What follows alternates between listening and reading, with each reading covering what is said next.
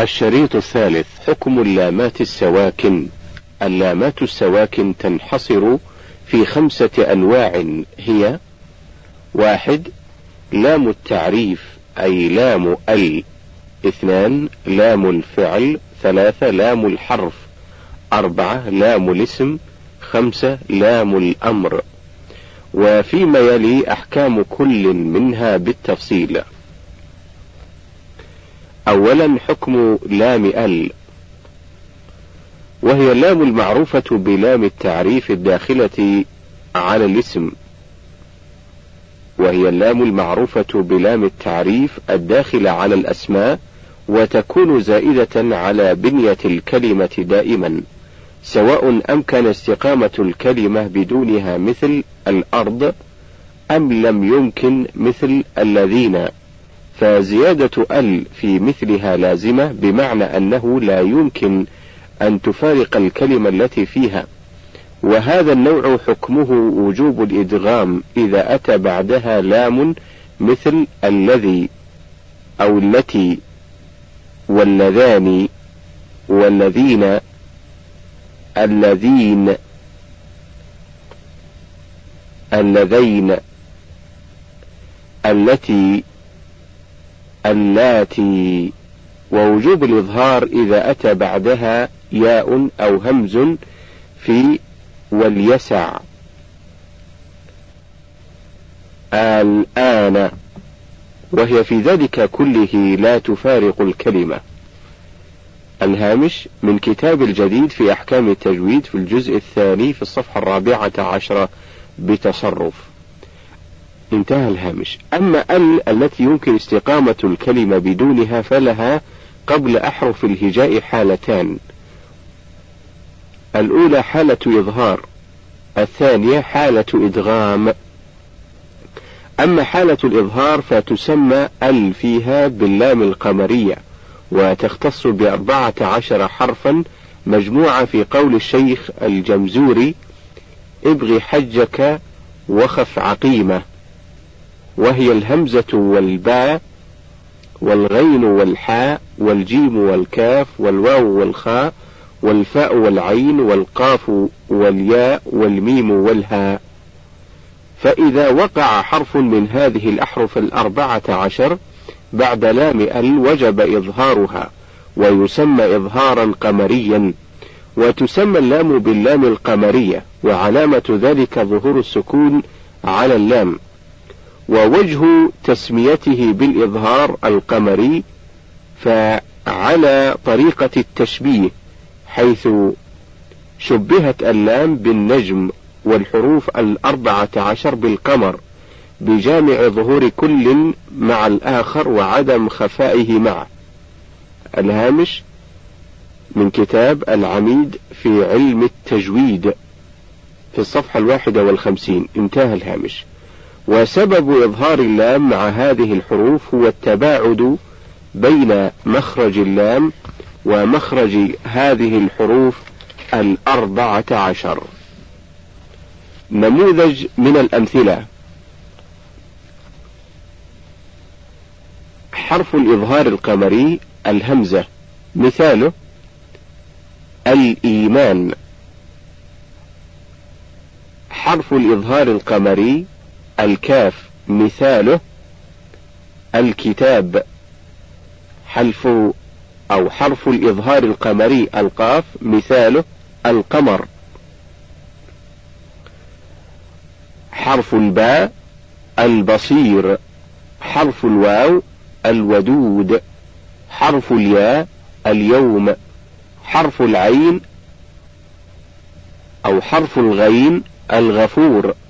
حرف الخاء الخبير حرف الميم المصور حرف الحاء الحاقة حرف الفاء والفجر حرف الهاء الهدى حرف الجيم الجنة حرف العين العلي.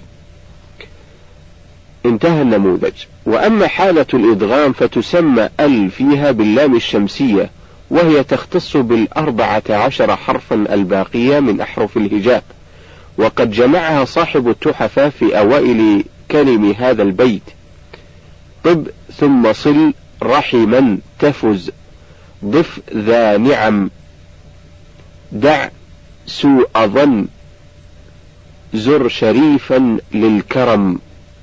وهي الطاء والثاء والصاد والراء. والتاء والضاد والذال والنون والدال والسين والضاء والزاي والشين واللام. فإذا وقع حرف من هذه الأحرف الأربعة عشر بعد لام ال وجب إدغامها ويسمى إدغاما شمسيا وتسمى اللام باللام الشمسية. وعلامة ذلك خلو اللام من السكون ووضع شدة على الحرف الذي بعدها. ووجه تسميته بالإدغام الشمسي فعلى طريقة التشبيه حيث شبهت اللام بالنجم والحروف الأربعة عشر بالشمس بجامع خفاء كل عند الآخر وعدم ظهوره معه الهامش من كتاب العميد في علم التجويد في الصفحة الثالثة والخمسين. انتهى الهامش. وسبب إدغام اللام في هذه الحروف هو التماثل مع اللام والتقارب مع باقي الحروف. نموذج من الأمثلة. حرف الإدغام الشمسي الطاء. مثاله الطيبات. حرف الإدغام الشمسي الضاد. مثاله والضحى. حرف الإدغام الشمسي الضاء. مثاله الظانين. حرف الثاء الثمرات. حرف الذال مثاله والذاكرين. حرف الزاي مثاله والزيتون. حرف الصاد مثاله الصلوات. حرف النون مثاله النشور. حرف الشين مثاله والشمس. حرف الراء مثاله الرحمن. حرف الدال مثاله الدهر. حرف اللام مثاله الله. حرف التاء مثاله التائبون. حرف السين مثاله السلام. انتهى النموذج. فائدة لقد جاء ضمن الأمثلة السابقة لفظ الجلالة الله وتصريفه كالآتي الأصل فيه إله. وخلت عليه ال أو دخلت عليه ال فصار الإله. ثم حذفت الهمزة الثانية للتخفيف فصار الإله. ثم أدغمت لام ال في اللام الثانية للتماثل فصار الله. ثم فخمت اللام للتعظيم بعد الفتح والضم دون الكسر لمناسبته للترقيق فصار الله. الهامش من كتاب العميد في علم التجويد في الصفحة الثالثة والخمسين. انتهى الهامش. ثانيا حكم لام الفعل. وهي اللام الساكنة الواقعة في فعل سواء كان ماضيا أو مضارعا أو أمرا. وفي كل إما متوسطة أو متطرفة. فالماضي مثل التقى أنزلناه. والمضارع مثل يلتقطه. ألم أقل لك والأمر مثل وألقي وتوكل. ولها قبل أحرف الهجاء حالتان الحالة الأولى حالة إدغام الحالة الثانية حالة إظهار. أما حالة الإدغام فتدغم لام الفعل مطلقا إذا وقع بعدها لام لام أو راء مثل قل لا أسألكم. وقل ربي ويجعل لكم جنات وسبب الإدغام التماثل بالنسبة إلى اللام والتقارب بالنسبة إلى الراء. وأما حالة الإظهار فتظهر لام الفعل مطلقا إذا وقع بعدها حرف من الحروف الستة والعشرين حرفا الباقية كالأمثلة التي تقدمت. وقد يسأل سائل لما لم تدغم لام الفعل في النون في نحو قل نعم للتقارب الذي بينهما كما أدغمت في الراء للسبب نفسه. والجواب أن النون الساكنة إذا وقع بعدها لام يجب إدغامها فيها بغير غنة ولا يصح أن يدغم في النون شيء مما أدغمت هي فيه خشية زوال الألفة بين النون وأخواتها من حروف يرملون. وقد آه، يرد اعتراض على ذلك بأن لام ال تدغم في النون في نحو الناس. فلماذا لا تدغم لام الفعل في النون كذلك؟ والجواب أن لام ال مع النون كثيرة الوقوع في القرآن فهي أحوج إلى الإدغام تسهيلا للنطق بخلاف لام الفعل قبل النون. فهي قليلة الوقوع في القرآن وإظهارها ليس فيه مشقة والعمدة في ذلك كله هو السماع والنقل. الهامش من كتاب العميد بتصرف في الصفحة السادسة والخمسين. انتهى الهامش. ثالثا حكم لام الحرف. وهي اللام الواقعة في حرف وذلك في هل وبل فقط ولا يوجد غيرهما في القرآن. وحكم بل وجوب الإظهار نحو بل هم في شك يلعبون. من سورة دخان. الآية السادسة والخمسون. ما لم يقع بعدها لام أو راء فتدغم, فتدغم في اللام للتماثل مثل بل لما يذوقوا عذاب. الآية السابعة والخمسون من سورة صاد. وفي الراء للتقارب مثل بل رفعه بل رفعه الله إليه. الهامش. الآية الثامنة والخمسون من سورة النساء. انتهى الهامش. ويستثنى منها بران. سورة المطففين الآية التاسعة والخمسون.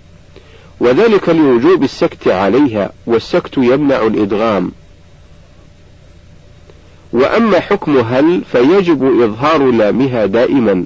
نحو هل تربصون بنا؟ سورة التوبة الآية ستون.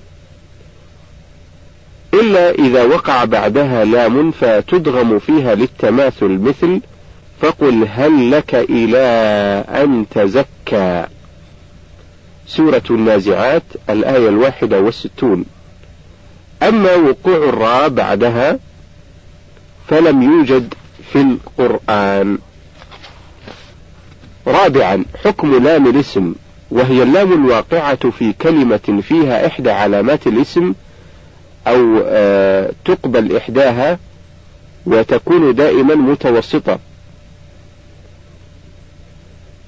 وأصلية أي من بنية الكلمة مثل ألسنتكم وألوانكم سلسبيلا سلطان وحكمها وجوب الإظهار مطلقا خامسا حكم لام الأمر وهي اللام الساكنة الزائدة عن بنية الكلمة التي تدخل على الفعل المضارع فتحوله إلى صيغة الأمر وذلك بشرط أن تكون مسبوقة بثم أو الواو أو الفاء. مثل المسبوق بثم مثال المسبوق بثم نحو, نحو ثم ليقضوا تفثهم. ومثال المسبوق بالواو نحو وليوفوا نذورهم. سورة الحج الآية السادسة والستون. ومثال المسبوق بالفاء نحو فليمدد بسبب إلى السماء. سورة الحج الآية السابعة والستون. وحكمها وجوب الإظهار مطلقا كلام الاسم. فإن قيل لما أدغمت اللام في نحو التائبون من آه، سورة التوبة الآية الثامنة والستون ولم تدغم في نحو فلتقم طائفة من سورة النساء. الآية التاسعة والستون. فالجواب أن اللام في التائبون لام تعريف وهي كثيرة الوقوع في القرآن. بعكس لام الأمر فهي قليلة. وإظهارها ليس فيه مشقة كما سبق التنويه على مثل ذلك عند لام الفعل. تنبيه اعلم أن الحروف الهجائية التي تقع بعد اللامات السواكن عددها ثمانية وعشرون حرفا. بعد إسقاط حروف المد الثلاثة شأنها شأن النون الساكنة والتنوين والميم الساكنة وذلك خشية التقاء الساكنين كما سبق التنويه عنه.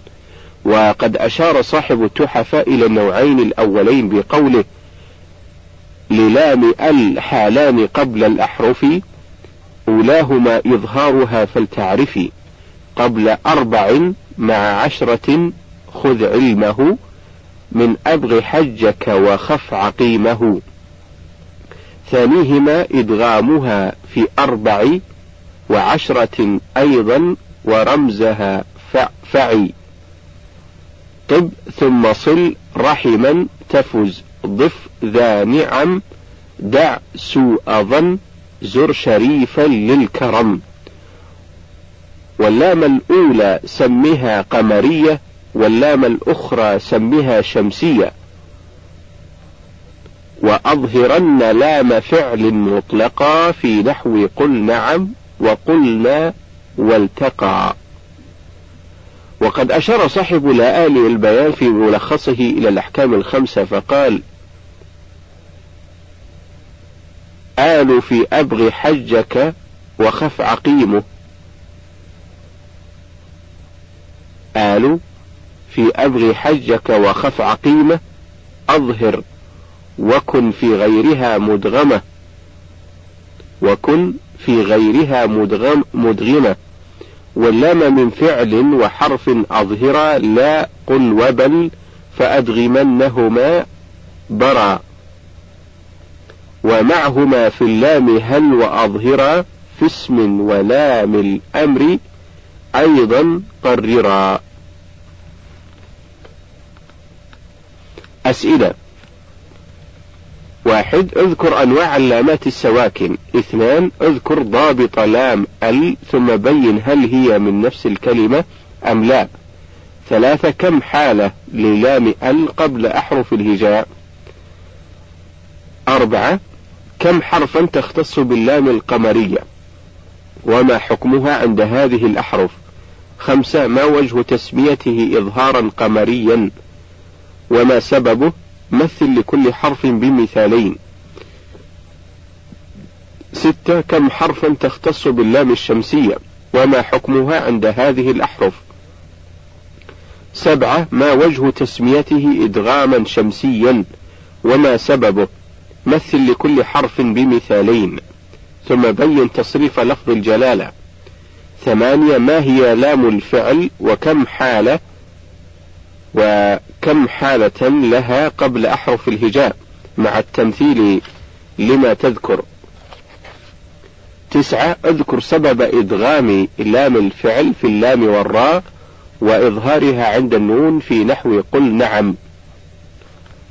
عشرة عرف لام الحرف واذكر حكمها بالتفصيل مع التمثيل لما تذكر. أحد عشر عرف كلا من لام الاسم ولام الأمر واذكر حكم كل مع التمثيل اثنى عشر لماذا أدغمت لام التعريف في نحو التائبون وأظهرت لام الأمر في نحو فلتقم؟ ثلاثة عشر اقرأ من أول سورة الملك إلى قوله تعالى وأعتدنا لهم عذاب السعير ثم استخرج ما في الآيات من اللامات السواكن مبينا نوع كل منها وحكمها. أربعة عشر بين نوع كل لام ساكنة فيما يأتي ثم اذكر حكمها.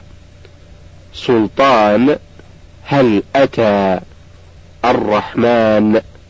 وقل ربي وليعفوا وليصفحوا القيوم بل طبع الله. يلهث ذلك بل لا تكرمون. وتبتل إليه فقل هل لك؟ ورتلناه. المد والقصر. الأصل في هذا الباب ما ثبت عن قتادة رضي الله عنه. قال سألت أنس بن مالك رضي الله عنه عن قراءة النبي صلى الله عليه وسلم فقال كان يمد مدا. الهامش أخرجه البخاري في كتاب فضائل القرآن في باب مد القراءة في كتاب فتح الباري بشرح صحيح البخاري في الجزء التاسع في الصفحة التسعين في الحديث رقم خمسة آلاف وخمسة وأربعين. انتهى الهامش.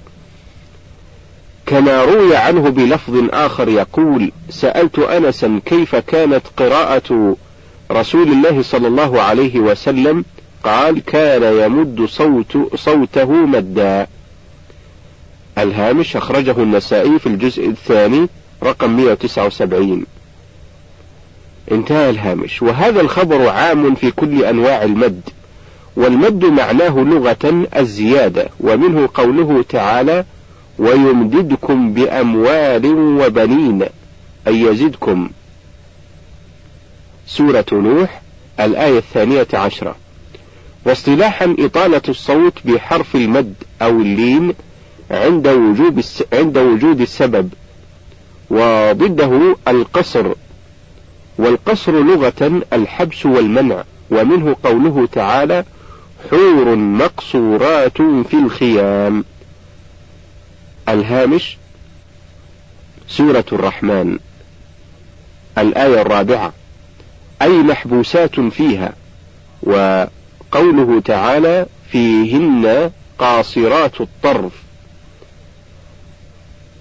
سورة الرحمن الآية السادسة والخمسون والآية السابقة رقمها اثنان وسبعون. أي مانعات طرفهن من النظر إلا على أزواجهن. واصطلاحا إثبات حرف المد أو اللين من غير زيادة فيه لعدم وجود السبب. وحقيقة المد هو تحققه بأي مقدار ولو حركتين. وحقيقة القصر هو عدم المد مطلقا. ولكن المصطلح عليه في علم التجويد كما يستفاد من تعريفي المد والقصر السابقين أن القصر هو مقدار حركتين. والمد ما زاد على ذلك.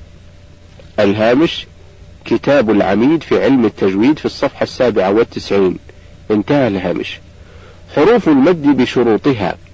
وحروف المد ثلاثة ويطلق عليها حروف مد ولين وسميت حروف مد لامتداد الصوت بها وحروف لين لخروجها بسهولة وعدم كلفة بسهولة وعدم كلفة وهي الألف ولا تكون إلا ساكنة ولا يكون ما قبلها إلا مفتوحا. الواو الساكنة بشرط ضم ما قبلها. الياء الساكنة بشرط كسر ما قبلها. وهي مجموعة في لفظ واي. ويجمع أمثلتها بشروطها ويجمع أمثلتها بشروطها كلمة نوحيها أو نوحيها. فإن فقدت الواو والياء شرطيهما بأن سكنتا وانفتح ما قبلهما كانتا حرفي لين فقط مثل البيت خوف. فإن أطلقنا حرف المد فهو شامل للمد واللين. وإذا قيدنا الحرف باللين فهو خاص به. وتلخص من ذلك أن الألف لا تكون إلا حرف مد ولين. وأما الواو والياء فلهما ثلاثة أحوال. واحد أن تكون حرفي مد ولين. وهذا إذا سكنتا وضم ما قبل الواو وكسر ما قبل الياء. اثنان أن تكون حرفي لين فقط. وهذا إذا سكنتا وانفتح ما قبلهما كما سبق. ثلاثة أن تكون حرفي علة فقط. وذلك إذا تحركتا بأي حركة كانت. وأمثلة ذلك غير خافية. وقد أشار صاحب التحف إلى حروف المد واللين فقال حروفه ثلاثة فعيها. من لفظ من لفظ واي وهي في نوحيها.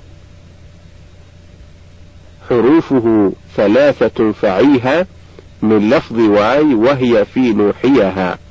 والكسر قبل الياء وقبل الواء وقبل الواو ضم شرط وفتح قبل ألف يلتزم. واللين منها الياء وواو واللين منها الياء وواو سكنا إن انفتاح قبل كل أعلنا. أقسام المد المد قسمان واحد مد أصلي اثنان مد فرعي. فالمد الأصلي ويسمى بالمد الطبيعي هو الذي لا تقوم ذات حرف المد إلا به ولا تستقيم الكلمة إلا بوجوده. ويكفي فيه وجود أحد حروف المد الثلاثة وليس قبلها همز أو بعدها همز أو سكون. ومقدار مده حركتان والحركة بمقدار قبض الإصبع أو بسطه بحالة متوسطة ليست بسرعة ولا بتأن الهامش نهاية القول المفيد في علم التجويد في الصفحة الثالثة والثلاثين بعد المئة. انتهى الهامش. سبب تسميته أصليا. يسمى مدا أصليا لأصالته بالنسبة إلى غيره من المدود وذلك لثبوته على حالة واحدة وهي مده حركتان فقط. ولأن ذات الحرف لا تقوم إلا به ولعدم, ولعدم توقفه على سبب من الأسباب التي ستذكر عند الكلام على المد الفرعي ويسمى أيضا طبيعيا لأن صاحب الطبيعة السليمة لا يزيده ولا ينقصه عن حركتين. أنواعه المد الأصلي يأتي على ثلاثة أنواع. الأول أن يكون حرف المد ثابتا وصلا ووقفا سواء كان متوسطا مثل مالك.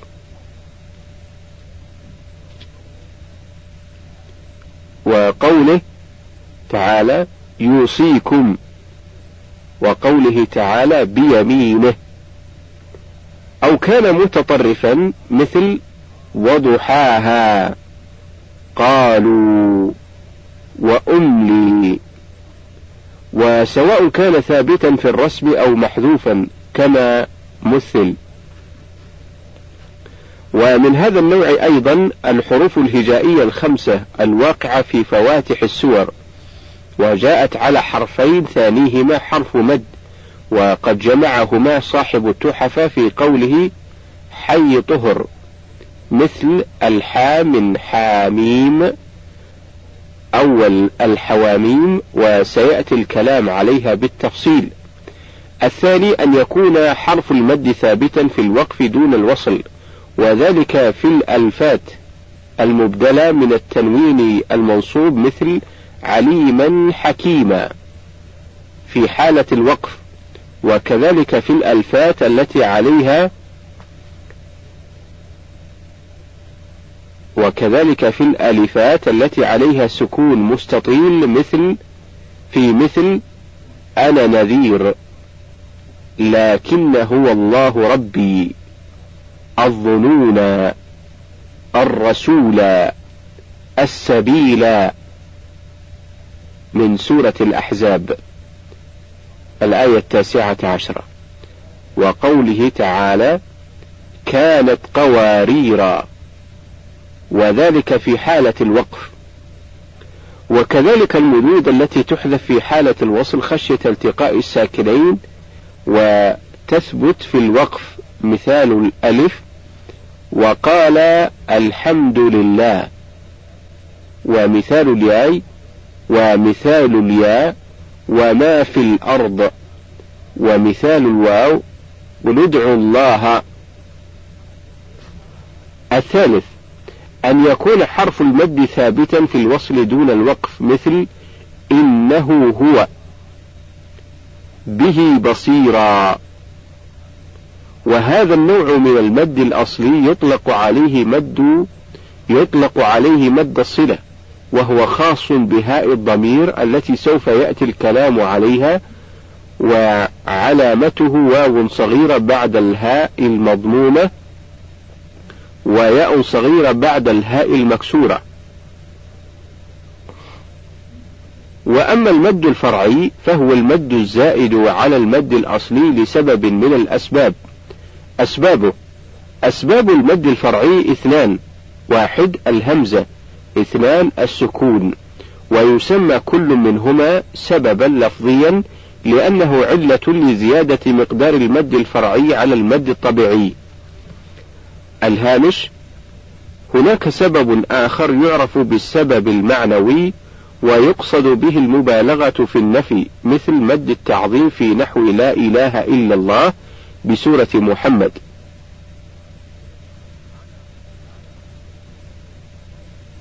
على قصر المنفصل وهذا لا يجوز لحفص من طريق الشاطبية وإنما يجوز له من طريق طيبة النشر. انتهى الهامش. أنواعه أنواع المد الفرعي خمسة. واحد المد المتصل. اثنان المد المنفصل. ثلاثة المد البدل وهذه الأنواع الثلاثة سببها الهمز.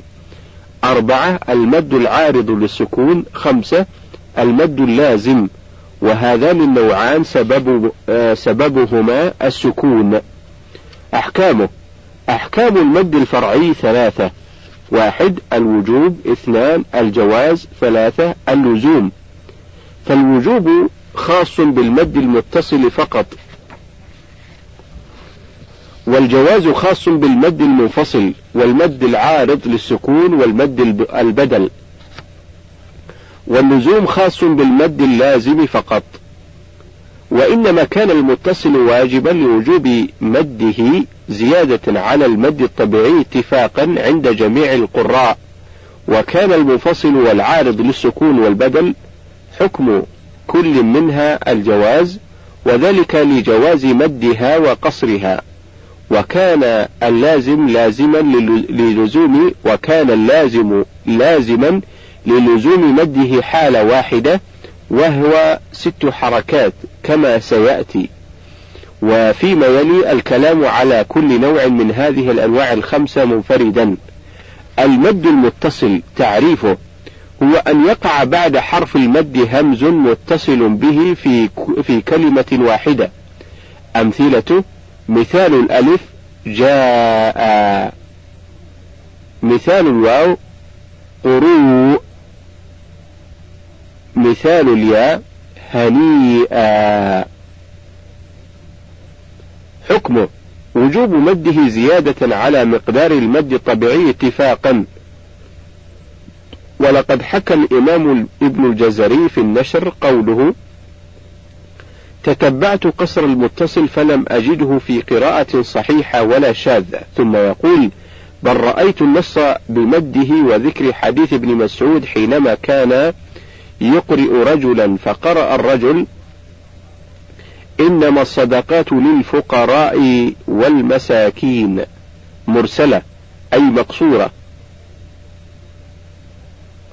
فقال ابن مسعود ما هكذا أقرأنيها رسول الله صلى الله عليه وسلم؟ فقال كيف أقرأكها يا أبا عبد الرحمن؟ فقال أقرأنيها إنما الصدقات للفقراء والمساكين. فمدها ثم قال ابن الجزري هذا حديث جليل حجة ونص في هذا الباب رجال إسناده ثقات. الهامش كتاب النشر للإمام, للإمام ابن الجزري بتحقيق الدكتور محمد سالم محيسن في الجزء الأول في الصفحة الرابعة والعشرين بعد الأربعمية ولقد سبق تخريج هذا الحديث في الصفحة السابعة والثلاثين. انتهى الهامش. وجه تسميته متصلا. سمي مدا متصلا لاتصال سببه وهو الهمز بحرف المد في كلمة واحدة كالأمثلة السابقة. مقدار مده يمد أربع حركات أو خمسا وصلا ووقفا. ويزاد ست حركات في حالة الوقف إذا كانت همزته متطرفة. والمتصل المتطرف الهمز يأتي على ثلاثة أنواع. وقد أشار العلامة المحقق صاحب لآلئ البيان إلى هذه الأنواع الثلاثة والأوجه الجائزة في كل نوع حالة انفراده. حالة انفراده بقوله وزاد في كالماء ستا إن يقف والرفع أشم مطلقا كما عرف. ورمه مع جر بما به وصل ففي انفراده ثلاثة تحل وتلك في نصب وخمسة بجر وأوجه الرفع ثمان تعتبر وأوجه الرفع ثمان تعتبر. وفيما يلي بيان الأنواع الثلاثة بالتفصيل النوع الأول المفتوح الهمز سواء كانت فتحة إعراب مثل والسماء أو فتحة بناء مثل جاء. فإذا وقفنا عليه ففيه ثلاثة أوجه المد أربع حركات أو خمس أو ست مع السكون المحض أي الخالص. النوع الثاني المكسور الهمز سواء كانت كسرة إعراب مثل والسماء. أو كسرة بناء مثل هؤلاء. فإذا وقفنا عليه ففيه خمسة أوجه. المد أربع حركات أو خمس مع السكون المحض ومثلها مع الروم لأنه يوصل بهذين الوجهين والروم كالوصل. ثم المد ست حركات مع السكون المحض فقط. النوع الثالث المضموم الهمز سواء كانت ضمة إعراب مثل السفهاء أو ضمة بناء مثل ويا سماء. فإذا وقفنا على مثل ذلك ففيه ثمانية أوجه. المد أربع حركات أو خمس أو ست مع السكون المجرد ومثلها مع الإشمام ثم المد أربع حركات أو خمس مع الروم فقط. الهامش يجدر بنا أن نشير هنا إلى تعريف كل من الروم والإشمام فالروم هو الإتيان ببعض الحركة بصوت خفي يسمعه القريب دون البعيد ويكون في المجرور والمرفوع.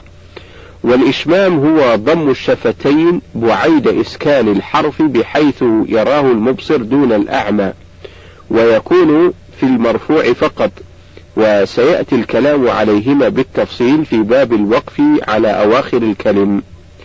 انتهى الهامش. المد المنفصل تعريفه هو أن يقع بعد حرف المد همز منفصل عنه في كلمة أخرى.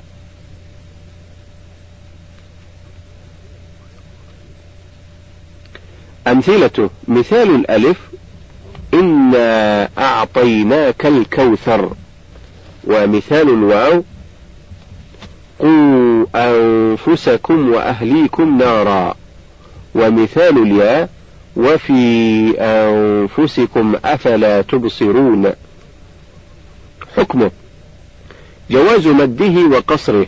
إلا أن رواية القصر لحفص ليست من طريق كتاب الشاطبية الذي نلتزم به في كتابنا هذا وإنما هو من طريق طيبة النشر أو طيبة النشر في القراءات العشر وعلى هذا فلا يجوز للقارئ أن يقرأ بقصر المنفصل إلا إذا كان على دراية بالأحكام المترتبة عليه حتى لا يحصل خلط أو تركيب في الطرق عند التلاوة. وجه تسميته منفصلا. سمي مدا منفصلا لانفصال السبب وهو الهمز عن حرف المد كل, كل منهما في كلمة. مقدار مده يمد أربع حركات أو خمسا. تنبيهان. الأول ذكرنا أن المد المتصل والمنفصل يمد كل منهما أربع حركات أو خمسا. وهذان الوجهان قرئ أو قرئ بهما لحفص من طريق الشاطبية إلا أن المد خمس حركات يعرف بأنه من زيادات القصيد بمعنى أن صاحب التيسير الذي هو أصل الشاطبية ذكره عن عاصم ولكن ولكن المد أربع حركات هو المقدم في الأداء لأن الإمام الشاطبي كان يأخذ به ولم يذكر في قصيدته ولم يذكر في قصيدته غيره ويقول صاحب غيث النفع إن هذا هو الذي ينبغي الأخذ به للأمن معه من التخليط وعدم الضبط. الهامش غيث النفع في القراءات السبع عند الكلام على حكم قصر المنفصل في قوله تعالى بما أنزل إليك في سورة البقرة. انتهى الهامش.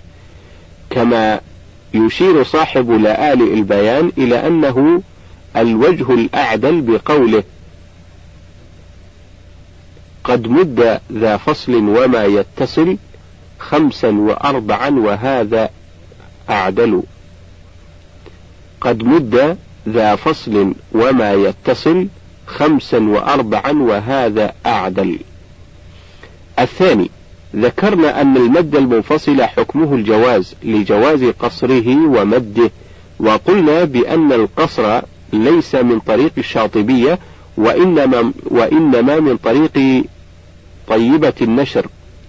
ولما كان القارئ كثيرا ما يحتاج إلى قصر المنفصل في قراءاته لتناسبه مع مرتبة الحدر أو لتناسبه مع مرتبة الحدر كان من الواجب عليه أن يعرف الأحكام المترتبة عليه لكي يراعيها عند القراءة. وقد اخترت أقرب الطرق في ذلك وهو طريق روضة الحفاظ للإمام الشريف أبي إسماعيل موسى ابن الحسين ابن إسماعيل ابن موسى المعدل أو المعدل. وفيما يلي الأحكام المترتبة على القصر من طريقه. واحد يتعين الإتيان بالبسملة في أجزاء السورة دون تركها الجائز من الشاطبية وذلك للتبرك. اثنان وجوب توسط المتصل أي مده أربع حركات فقط.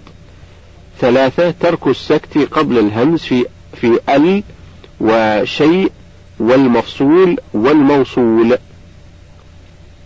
أربعة عدم المد للتعظيم في لا إله إلا الله. خمسة عدم التكبير بين السورتين من آخر الضحى إلى آخر الناس. ستة عدم الغنة في النون الساكنة قبل اللام والراء. سبعة وجوب إبدال همزة الوصل ألفا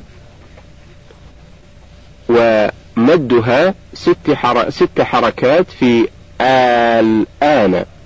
موضعي يونس والذكرين موضعي الأنعام. وآه بيونس أو يونس والنمل. وسيأتي الكلام عليهم في المد اللازم. وآه بيونس والنمل. وسيأتي الكلام عليهم في المد اللازم. ثمانية وجوب الإشمام في تأمنا بيوسف. تسعة وجوب الإدغام في يلهث ذلك بالأعراف. عشرة وجوب الإدغام في اركب معنا بهود. أحد عشر وجوب الإدغام التام في نخلقكم بالمرسلات. اثنى عشر ترك السكت على عوجا مرقدنا. ترك السكت على عوجا مرقدنا. من راق بران. الوجه الثاني ثلاثة عشر وجوب قصر عين في موضعي مريم والشورى أربعة عشر وجوب التفخيم في راء فرق بالشعراء. خمسة عشر وجوب حذف الياء من أتاني بالنمل في حالة الوقف. وجوب حذف الياء من قوله آتاني بالنمل في حالة الوقف. ستة عشر وجوب حذف الألف في سلاسل. بالدهر في حالة الوقف أيضا. سبعة عشر وجوب قراءة المسيطرون بالطور بالسين فقط. ثمانية عشر جواز قراءة مسيطر بالغاشية بالسين أو الصاد. تسعة عشر جواز قراءة يبسط في الموضع الأول بالبقرة وكذا بسطة بالأعراف بالسين أو الصاد. عشرون جواز قراءة ياسين ونون بالإدغام أو الإظهار.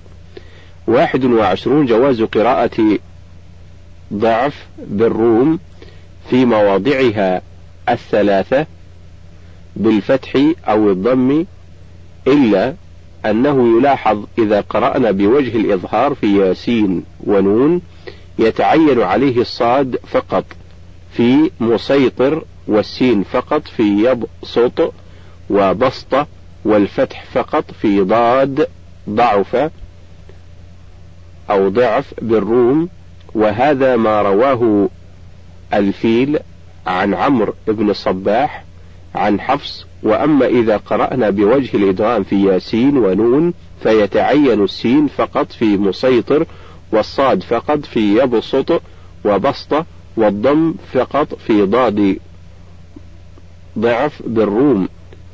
و أو ضعف بالروم وهذا ما رواه زرعان عن عمرو بن الصباح عن حفص.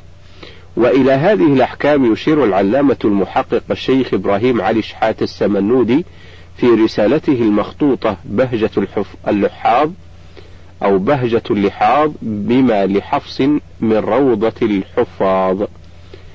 فيقول بعد براعة الاستهلال وبعد فهذا ما رواه معدل بروضته الفيحاء من طيب النشر. بإسناده عن حفص الحبر من تلا على عاصم وهو, وهو المكنى أبا بكر. ففي البدء بالأجزاء ليس مخيرا لبسملة بل للتبرك مستقرئ. ومتصلا وسط ما ومتصلا وسط ومنفصل أقصرا ولا سكت قبل الهمز من طرق القصر وما مد للتعظيم منها ولم يجئ بها وجه تكبير ولا غنة تسرى تسري. وفي موضعي الآن الذاكرين مع الله أبدلها مع المد ذي الوفر وأشمم بتأمنا ويلهث فأدغما مع اركب ونخلقكم أتم ولا تزر. وبرانا من راق ومرقد ومرقدنا كذا له عوجا لا سكت في الأربع الغر. وبالقصر قل في عين في عين شورى ومريم وفخم بفرق وهو في آية البحر. وآتاني نمل فاحذف الياء واقفا كذا الألف أحذف من سلاسل بالدهر. وبالسين لا بالصاد قل أم هم المسيطرون وبالوجهين في فرده النكر. وفي يبسط الأولى وفي الخلق بسطة وياسين نون ضعف روم كذا أجر. ولكن مع الأظهار ولكن مع الإظهار صاد مسيطر وفي بسطة سين كذا يبسط البكر.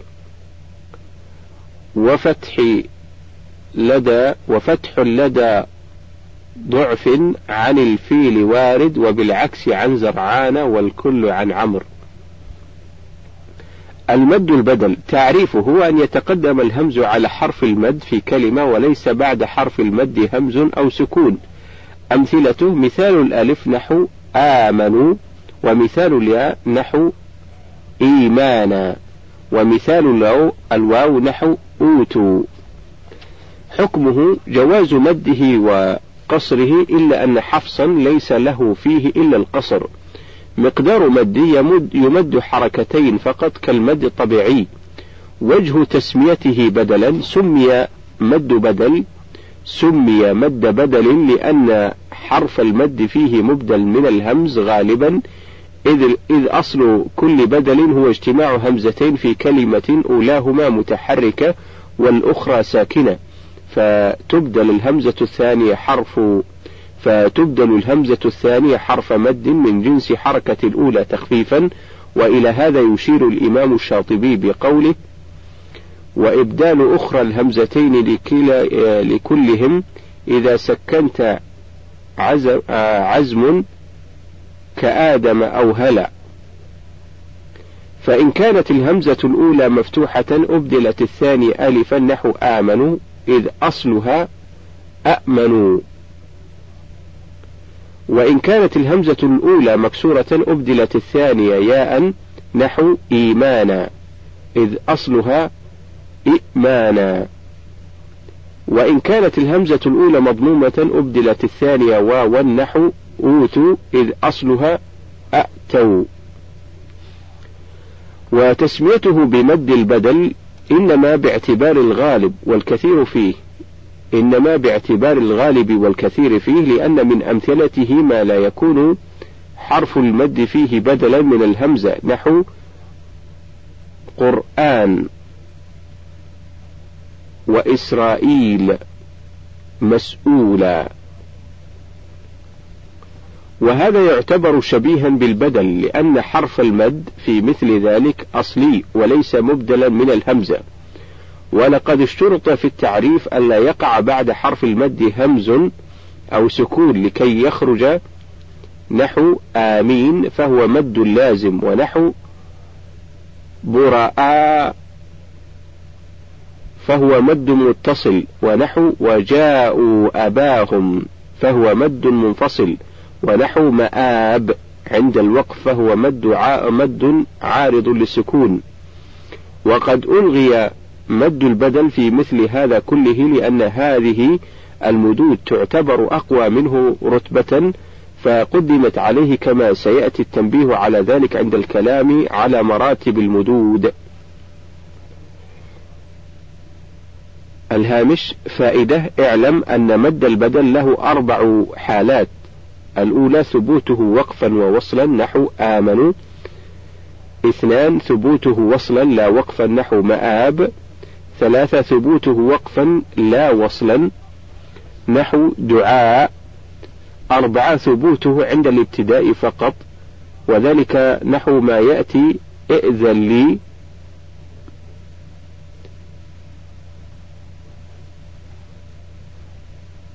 وهذه الكلمات السبع اجتمع في كل منها همزتان.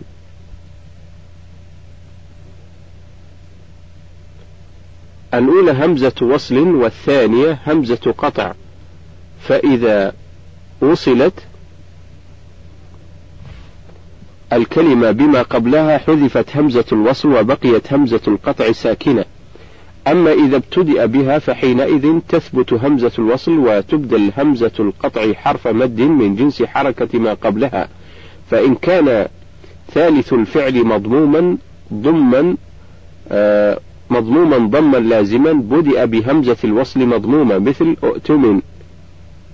وإن كان ثالث الفعل مفتوحا مثل ائذن لي أو مكسورا مثل ائتنا أو مضموما ضما عارضا مثل ائتوا بدأ بها في ذلك كله مكسورة. وسيأتي حكم ذلك في باب همزة الوصل. انتهى الهامش. المد العارض للسكون. تعريفه هو أن يقع بعد حرف المد أو حرف اللين ساكن عارض لأجل الوقف. أمثلته الرحمن العالمين المفلحون البيت خوف. حكمه جواز قصره ومده. مقدار مده يجوز فيه ثلاثة أوجه. القصر حركتان والتوسط أربع حركات والإشباع ست. وبيان ذلك أن القصر حركتان نظرا لعروض السكون فلا يعتد به لأن الوقف يجوز فيه التقاء الساكنين مطلقا.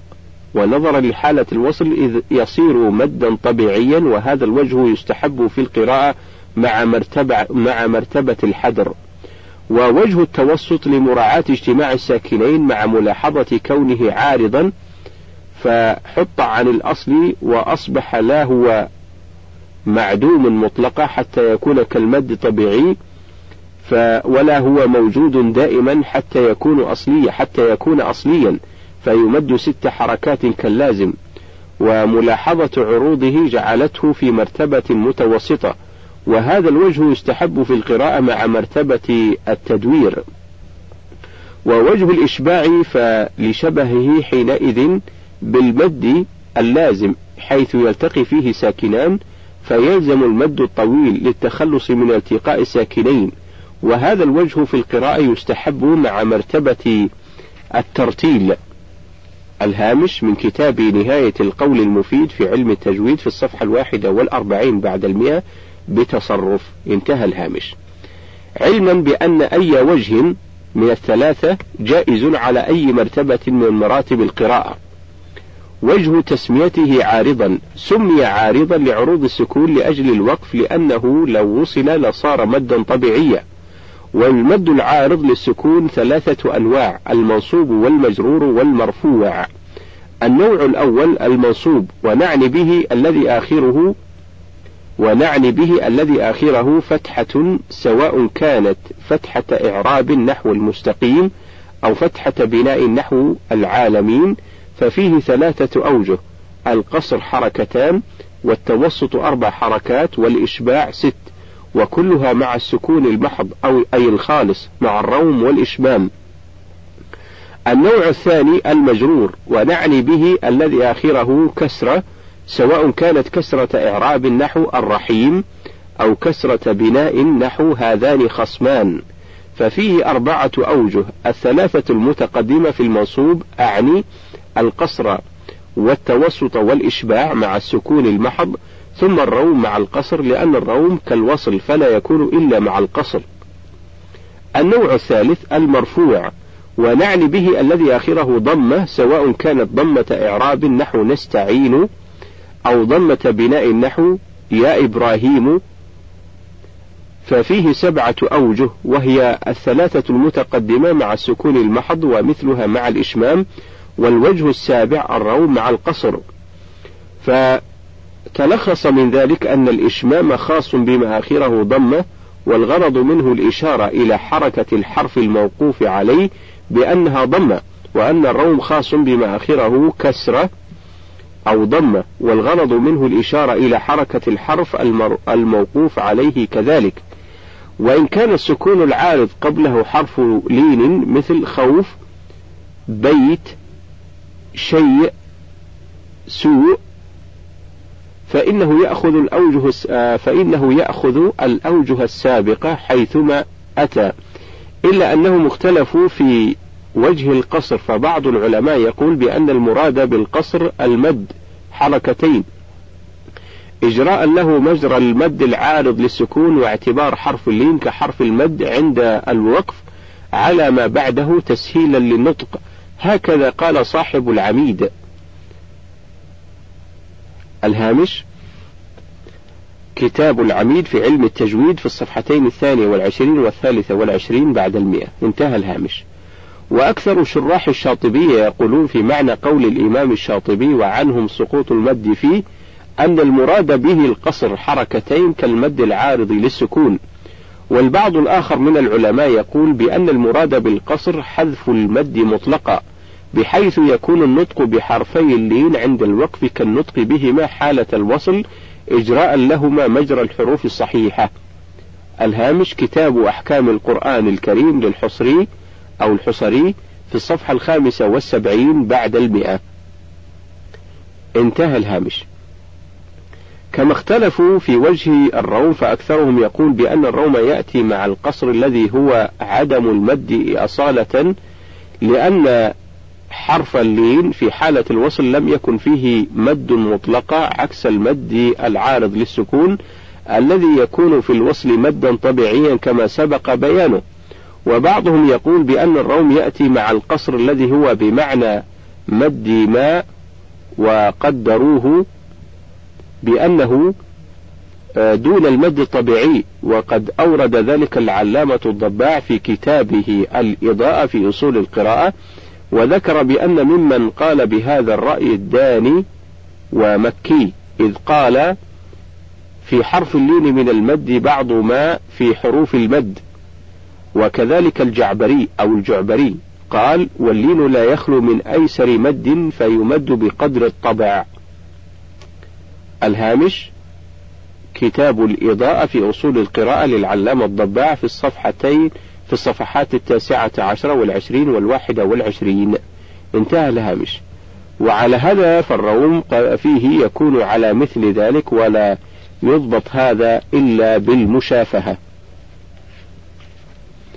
وأما إن كان المد العارض للسكون قبله همزة نحو إسرائيل مآب لرؤوف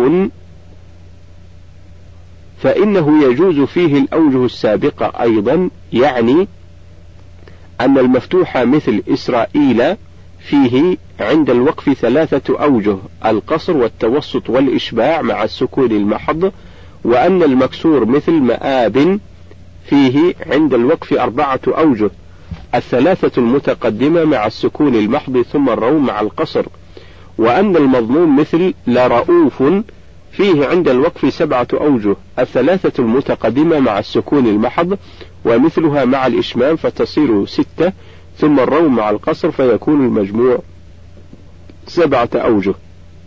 المد اللازم تعريفه هو أن يأتي بعد حرف المد أو اللين ساكن لازم وصلا ووقفا سواء كان ذلك في كلمة أو حرف. أمثلته الحاقة الآن ألف لام ميم كاف ها يا عين صاد.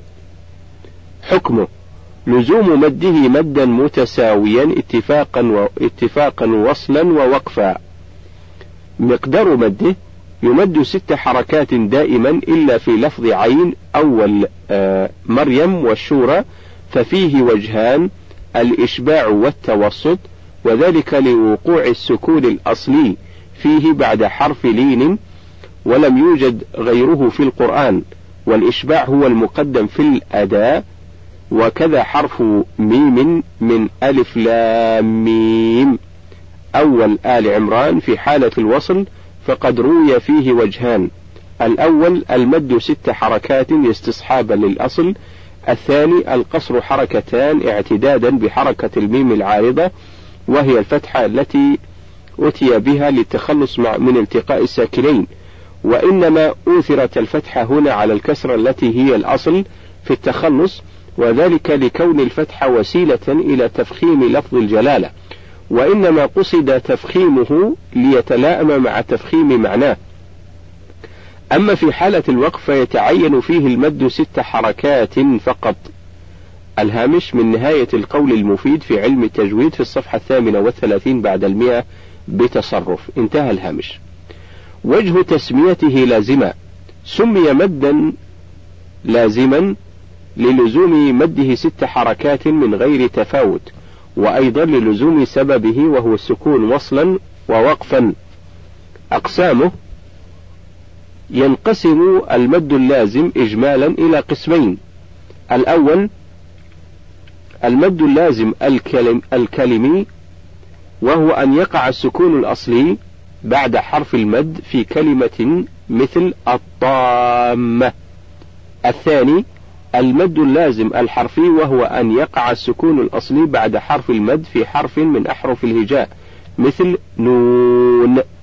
وينقسم تفصيلا إلى أربعة أقسام. واحد مد لازم كلمي مخفف. اثنان مد لازم كلمي مثقل. ثلاثة مد لازم حرفي مخفف. أربعة مد لازم حرفي مثقل. القسم الأول المد اللازم الكلمي المخفف. تعريفه هو أن يأتي بعد حرف المد سكون أصلي في كلمة خاليا من التشديد. أمثلته الآن وقد كنتم به تستعجلون.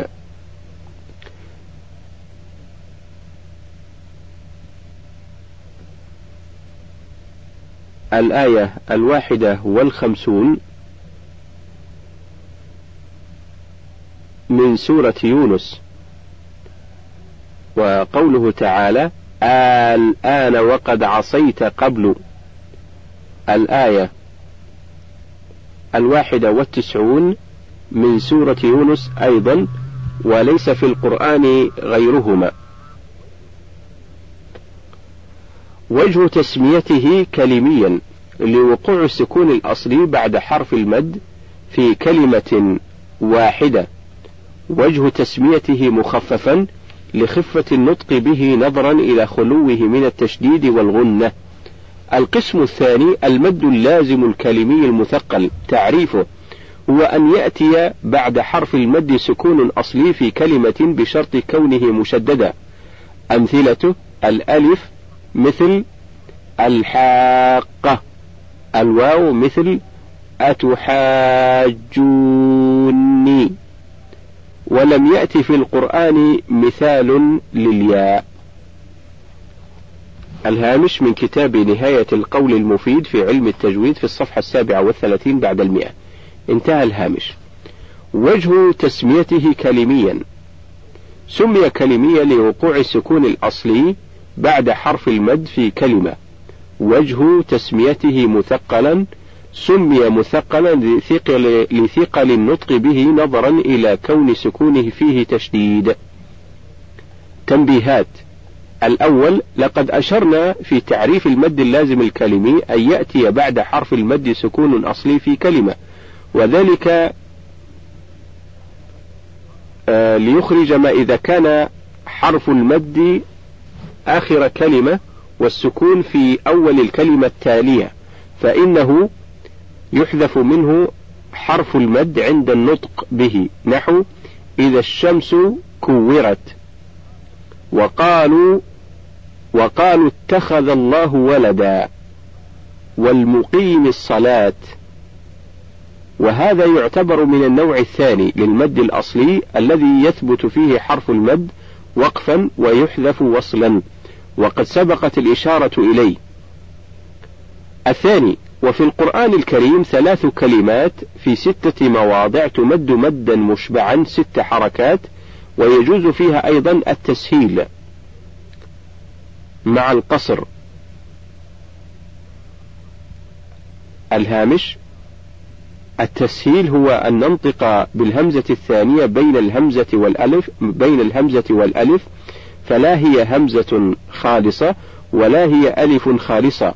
وهذا لا يعرف إلا بالأخذ من أفواه المشايخ. انتهى الهامش. ويجوز فيها أيضا التسهيل مع القصر وهي الذاكرين.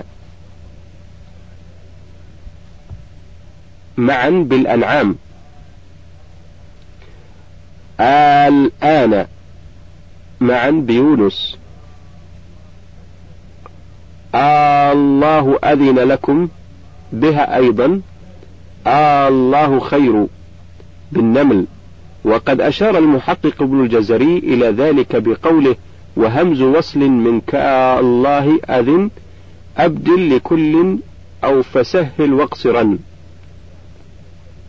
الثالث المد اللازم الكلمي المثقل المتطرف الموقوف عليه ليس ليس فيه سوى الإشباع تغليبا لأقوى السببين وهو السكون المدغم بعد حرف المد وإلغاء وإلغاء للأضعف.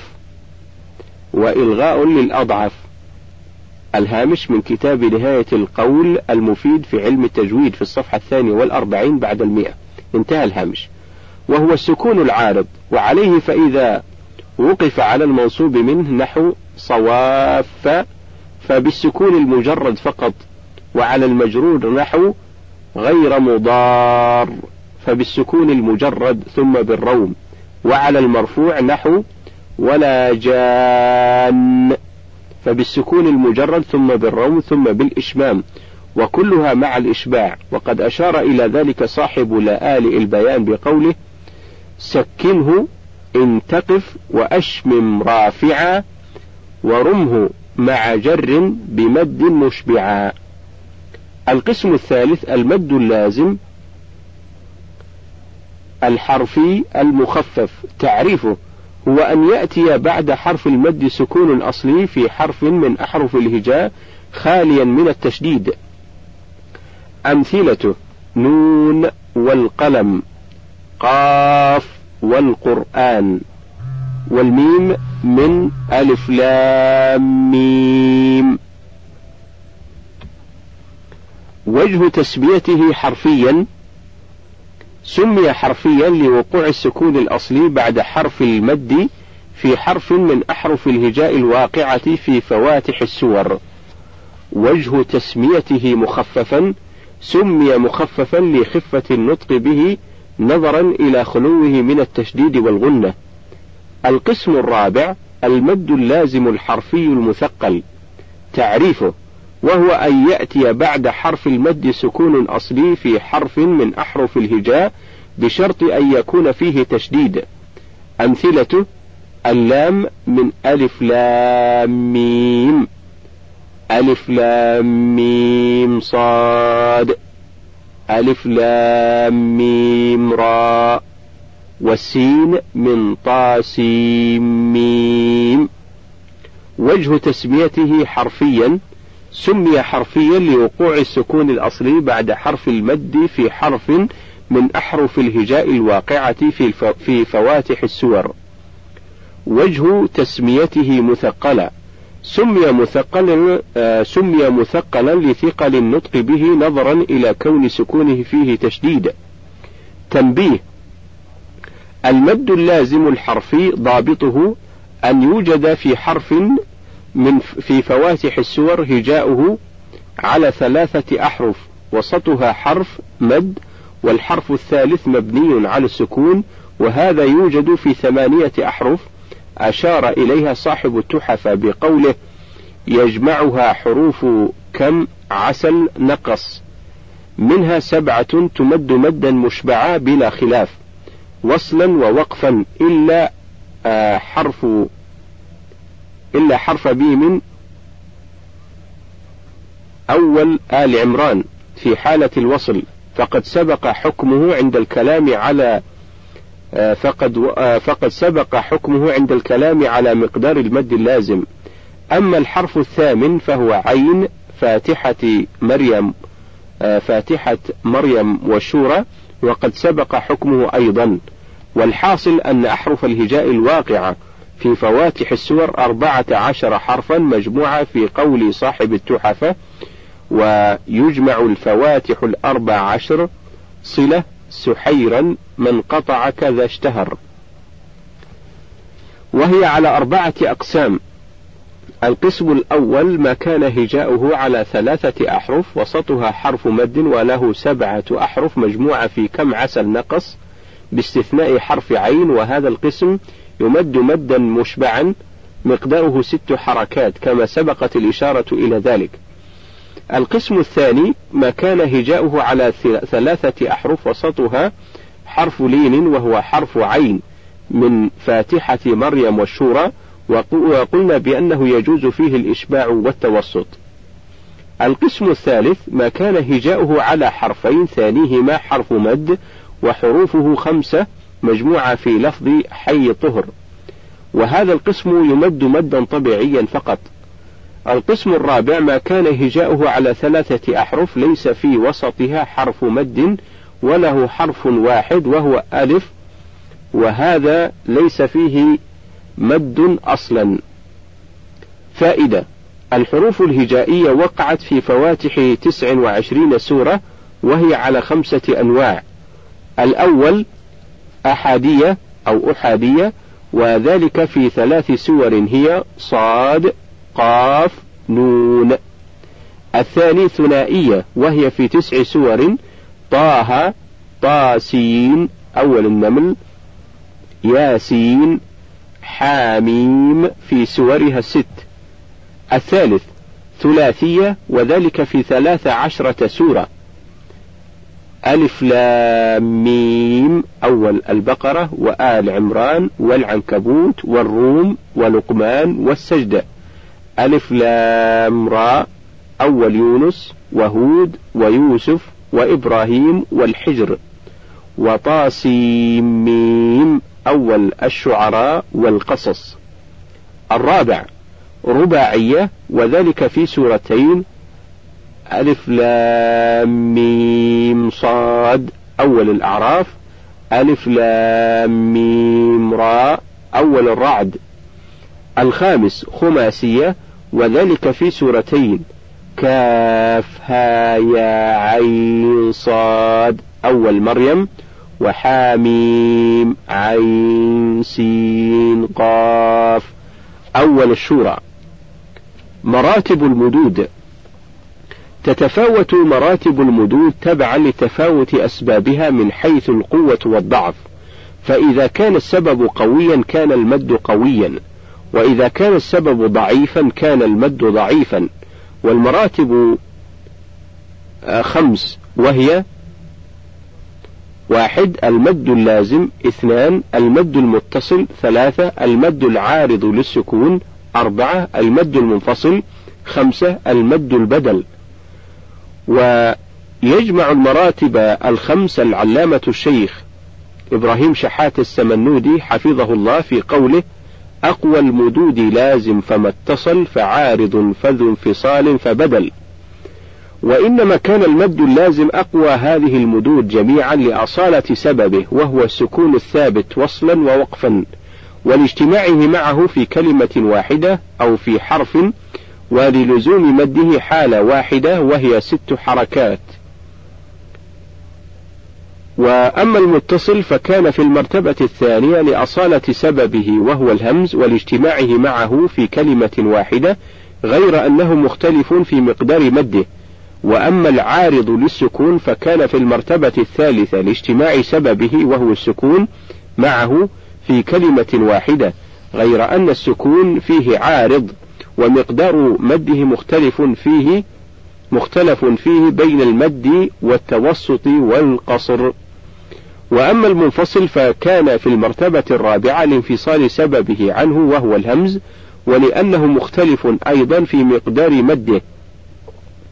وأما البدل فكان في المرتبة الأخيرة لأن المدود السابقة جميعها يقع سببها بعدها.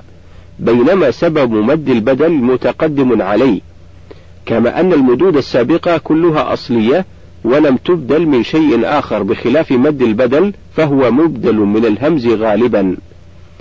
الهامش من كتاب العميد في علم التجويد في الصفحتين الثانية والثالثة بعد المئة بتصرف.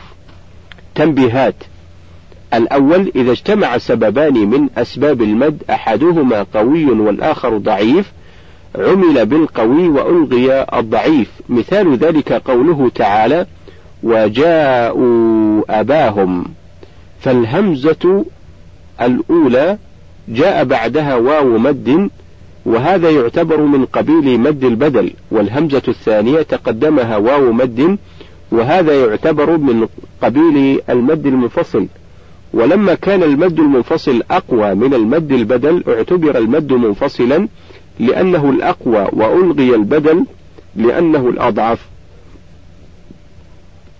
وإلى هذا يشير العلامة المحقق الشيخ إبراهيم شحات السمنودي بقوله وسببا مد إذا ما وجد فإن أقوى فإن أقوى السببين انفردا.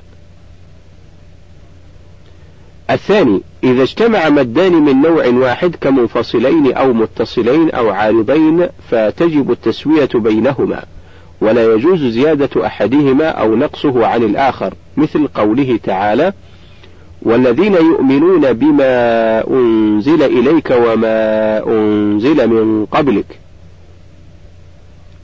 سورة البقرة الآية الرابعة. فإن مددت المنفصل الأول أربع حركات وجب مد الثاني أربعا فقط وإذا مددته خمسا وجب مد الثاني خمسا كذلك. وهكذا في بقية أنواع المدود وإلى ذلك يشير المحقق ابن الجزري ابن الجزري بقوله واللفظ في نظيره كمثله.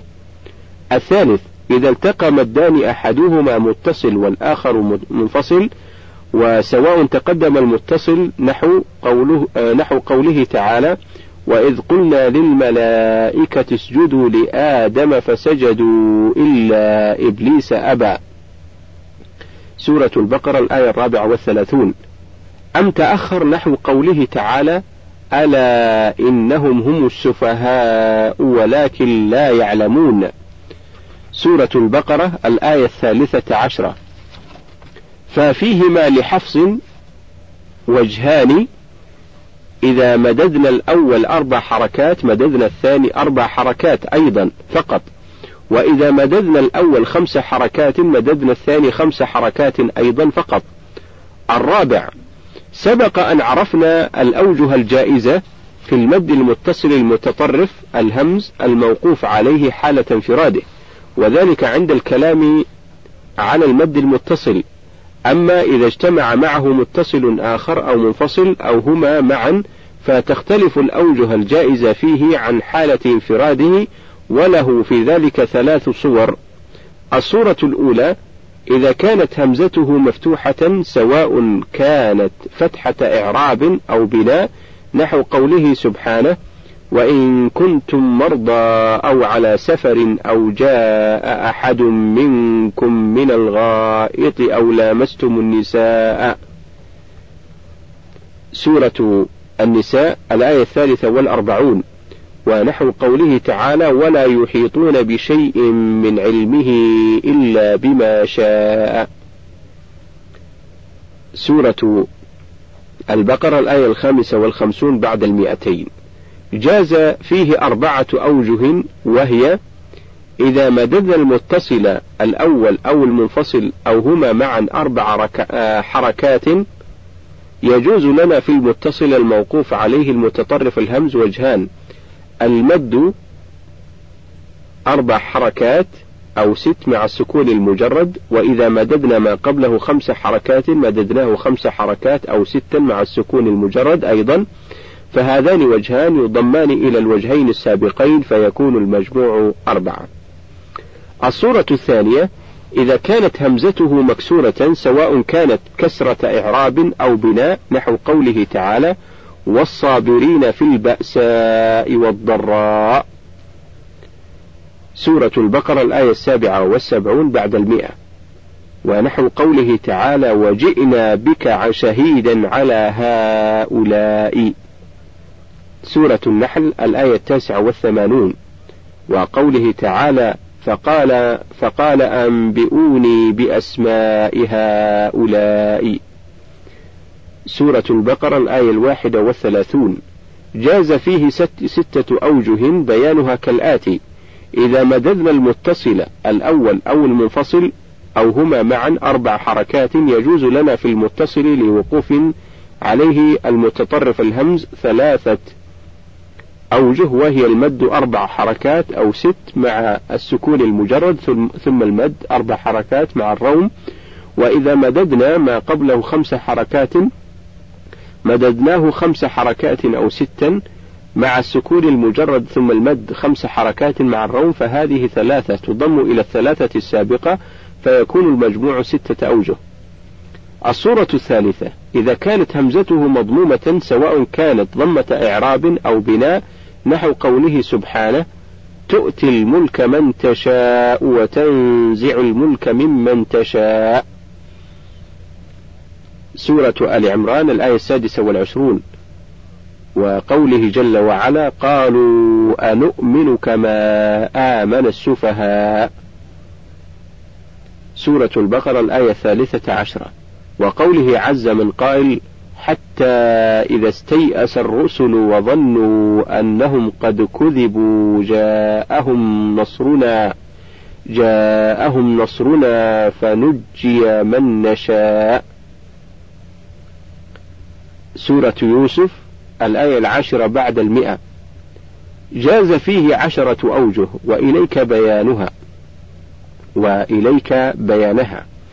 إذا مددنا المتصل الأول أو المنفصل أو أو هما معا أربع حركات يجوز لنا في المتصل آه، الموقوف عليه المتطرف الهمز خمسة أوجه وهي المد أربع حركات أو ست مع السكون المجرد ومثلها مع الإشمام ثم المد أربع حركات مع الروم وإذا مددنا ما قبله خمس حركات مددناه خمس حركات أو ستا مع السكون المجرد ومثلها مع الإشمام ثم المد خمس حركات مع الروم فهذه خمسة تضم إلى الخمسة السابقة فيكون المجموع عشرة أوجه.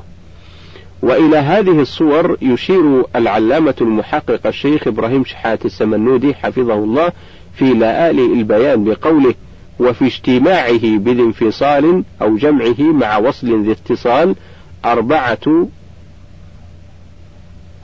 أربعة نصبا وستة بجر وعشرة في حالة الرفع تقر. الخامس إذا اجتمع المد المتصل مع المد العارض للسكون كما في قوله تعالى وأولئك هم المفلحون. سورة البقرة الآية الخامسة. فإذا قرأنا المتصل بالمد أربع حركات جاز لنا في العارض للسكون ثلاثة أوجه. القصر والتوسط والإشباع. وإذا قرأنا المتصل بالمد خمس حركات جاز لنا في العارض للسكون ثلاثة أوجه. القصر والتوسط والإشباع فيكون مجموع الوجوه ستة. وهكذا الحال إذا اجتمع المد المنفصل مع المد العارض للسكون كما في قوله تعالى ولهم فيها أزواج مطهرة وهم فيها خالدون سورة البقرة الآية الخامسة والعشرون. ففيها نفس الأوجه الستة السابقة وهي مد المنفصل أربعا عليه ثلاثة العارض للسكون ومد المنفصل خمسا عليه ثلاثة العارض أيضا وعلى هذا يكون مجموع الوجوه ستة. السادس سبق أن عرفنا أن المد العارض للسكون الموقوف عليه وكذا مد اللين الملحق به يجوز في كل منهما حالة الانفراد حالة الانفراد ثلاثة أوجه القصر والتوسط والإشباع. وأما في حالة اجتماعهما كأن وقفنا على كل من الظالمين البيت في قوله تعالى قال لا ينال عهد الظالمين وإذ جعلنا البيت. سورة البقرة الآية الرابعة والعشرون والخامسة والعشرون بعد آه، بعد المئة. ففيها ستة أوجه وهي قصر الظالمين يتعين عليه قصر في البيت وتوسط الظالمين يجوز عليه في البيت التوسط والقصر. وأما الإشباع في الظالمين فيجوز عليه في البيت الإشباع والتوسط والقصر فيكون مجموع الوجوه ستة. وإلى ذلك يشير بعضهم بقوله وكل من أشبع نحو الدين ثلاثة تجري بوقف اللين. ومن يرى قصرا فبالقصر اقتصر ومن يوسطه يوسط أو قصر.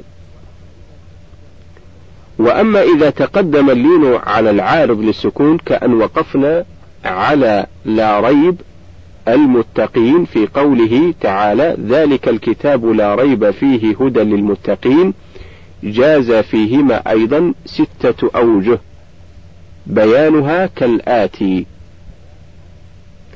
انتهى الشريط الثالث وننتقل إلى الشريط الرابع.